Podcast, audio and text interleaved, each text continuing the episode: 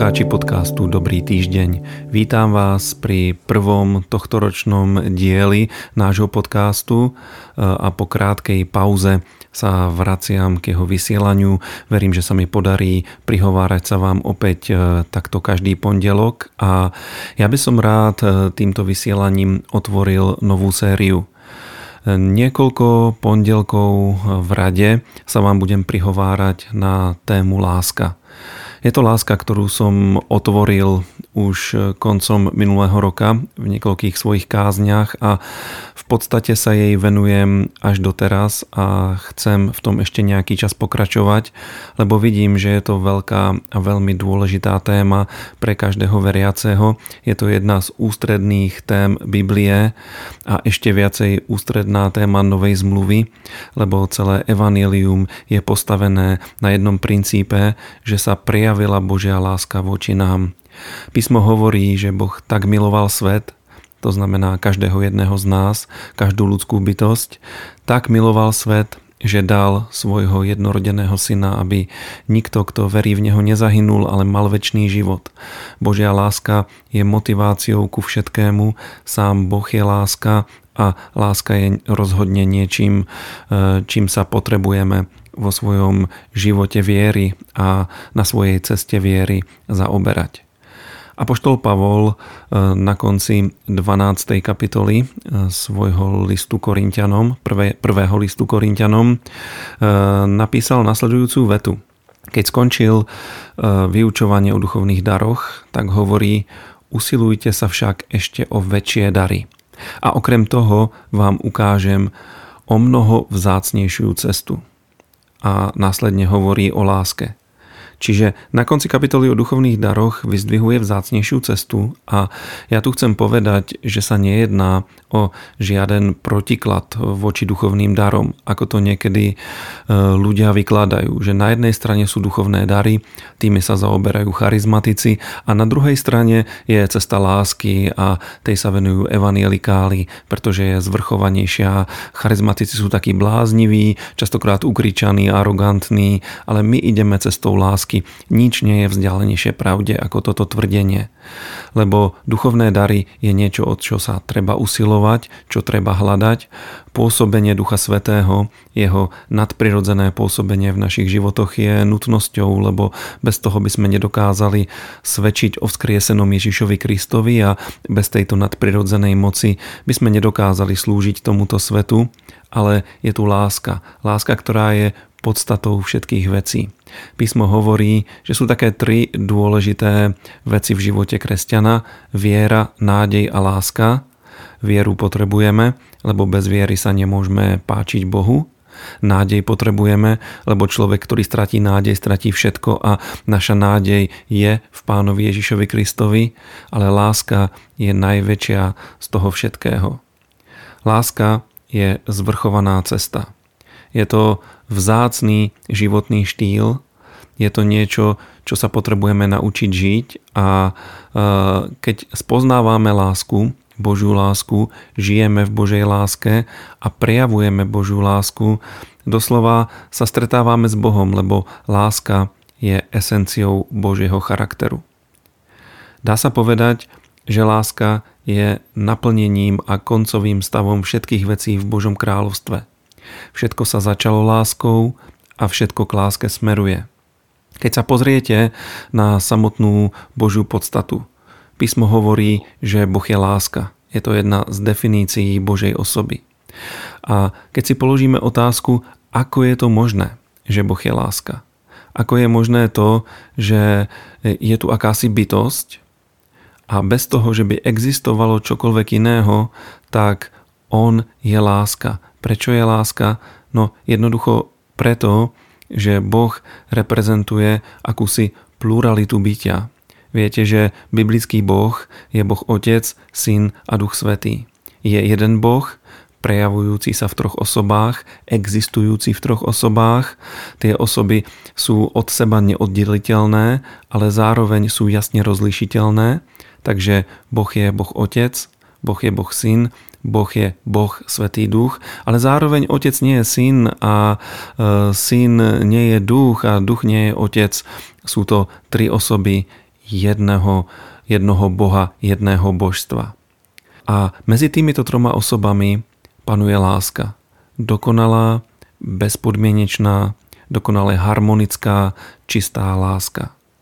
A Boh túto lásku nechce obmedziť iba na pôsobenie medzi osobami Božej Trojice, ale Boh sa vo svojej láske a múdrosti rozhodol stvoriť svet a Boh miluje svet, miluje svoje stvorenie a preto láskou sa všetko začína, lebo všetko bolo stvorené z lásky.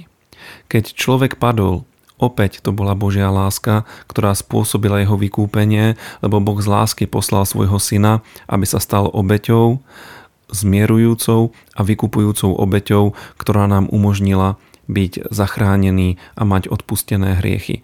A celé kresťanstvo spočíva v tom, aby sme sa aj my naučili milovať Boha a milovať blížného. A cieľom kresťanstva, cieľom našej viery je to, aby sme sa stali ľuďmi do takej miery naplnenými Božou láskou, kedy sa naplňa Pavlové slova a síce to, že v nás bude sformovaný Kristus. Apoštol Pavol, keď písal svoju epištolu Galatianom, tak sa veľmi hneval na ľudí, ktorí sa pokúsili na galackých veriacich opäť hodiť jarmo zákona. Hneval sa na ľudí, ktorí za nimi prišli a povedali im, nestačí, že ste sa obrátili k Ježišovi Kristovi, ale musíte zachovávať Mojžišov zákon, musíte sa obrezať a musíte zachovávať všetky prikázania, všetky prikázané sviatky a tak žiť, lebo iba tak budete prijatí a priateľní pred Bohom. No toto nie je pravda a poštol Pavol sa na to veľmi nahneval a píše Galatianom tieto slova Deťatka, opäť vás v bolestiach rodím, kým vo vás nebude sformovaný Kristus. A toto je Boží cieľ, aby Kristus, ktorého sme prijali vierou, v ktorého sme uverili, skrze ktorého sme získali odpustenie hriechov, aby tento Kristus bol sformovaný v našich životoch, v našich charakteroch a aby jeho láska sa v našom živote prejavovala. A keďže toto je také úvodné rozprávanie o láske, tak si poďme e, Božiu lásku zadefinovať. Lebo Božia láska, láska agapé, o ktorej tu hovoríme, sa veľmi odlišuje od ľudských predstav o láske. Pod pojmom láska si ľudia väčšinou predstavia čosi romantické, nejaký krásny, emotívny vzťah dvoch ľudí, ktorí sa lúbia, alebo si pod tým predstavia niečo erotické, alebo si pod tým predstavia priateľstvo dvoch ľudí, ktorí si veľmi dobre rozumejú, ale nič z toho sa ani len nepribližuje Božej láske a podstate Božej lásky. Všetka tá ľudská láska, ktorú som tu teraz vymenoval, eh, je podmienečná láska. Je láska, ktorá vychádza z nejakých preferencií, lebo zalúbíme sa do niekoho, lebo sa nám páči.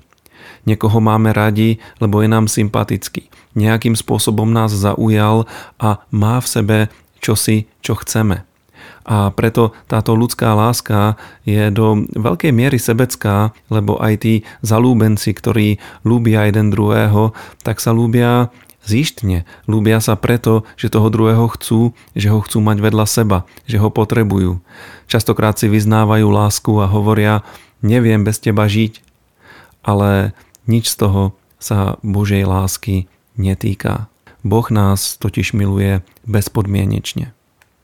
Dá sa povedať, že žiadny človek nie je hoden Božej lásky. Keď sa Boh pozerá na ľudstvo, a konkrétne teda na padnuté ľudstvo, ktoré je v hriechu, tak nevidí nič, čo by pre ňoho bolo zaujímavé. Písmo hovorí, že aj tá najväčšia a najlepšia ľudská spravodlivosť je pred Bohom ako nečisté rúcho na nás skutočne nie je nič, čo by Boha nejakým spôsobom zaujalo alebo by mu imponovalo. Ale platí jedno veľké ale. Boh nás lúbi. Boh nás lúbi, pretože sme. Boh nás lúbi bezpodmienečne. Boh nás lúbi, pretože nás stvoril. Boh nás lúbi, pretože nám chce dobre. Boh nás lúbi preto, že pre naše životy má nejaký plán a je to dobrý plán. Boh nás jednoducho lúbi a jeho postoj voči nám je iba lásky plný, iba dobrý.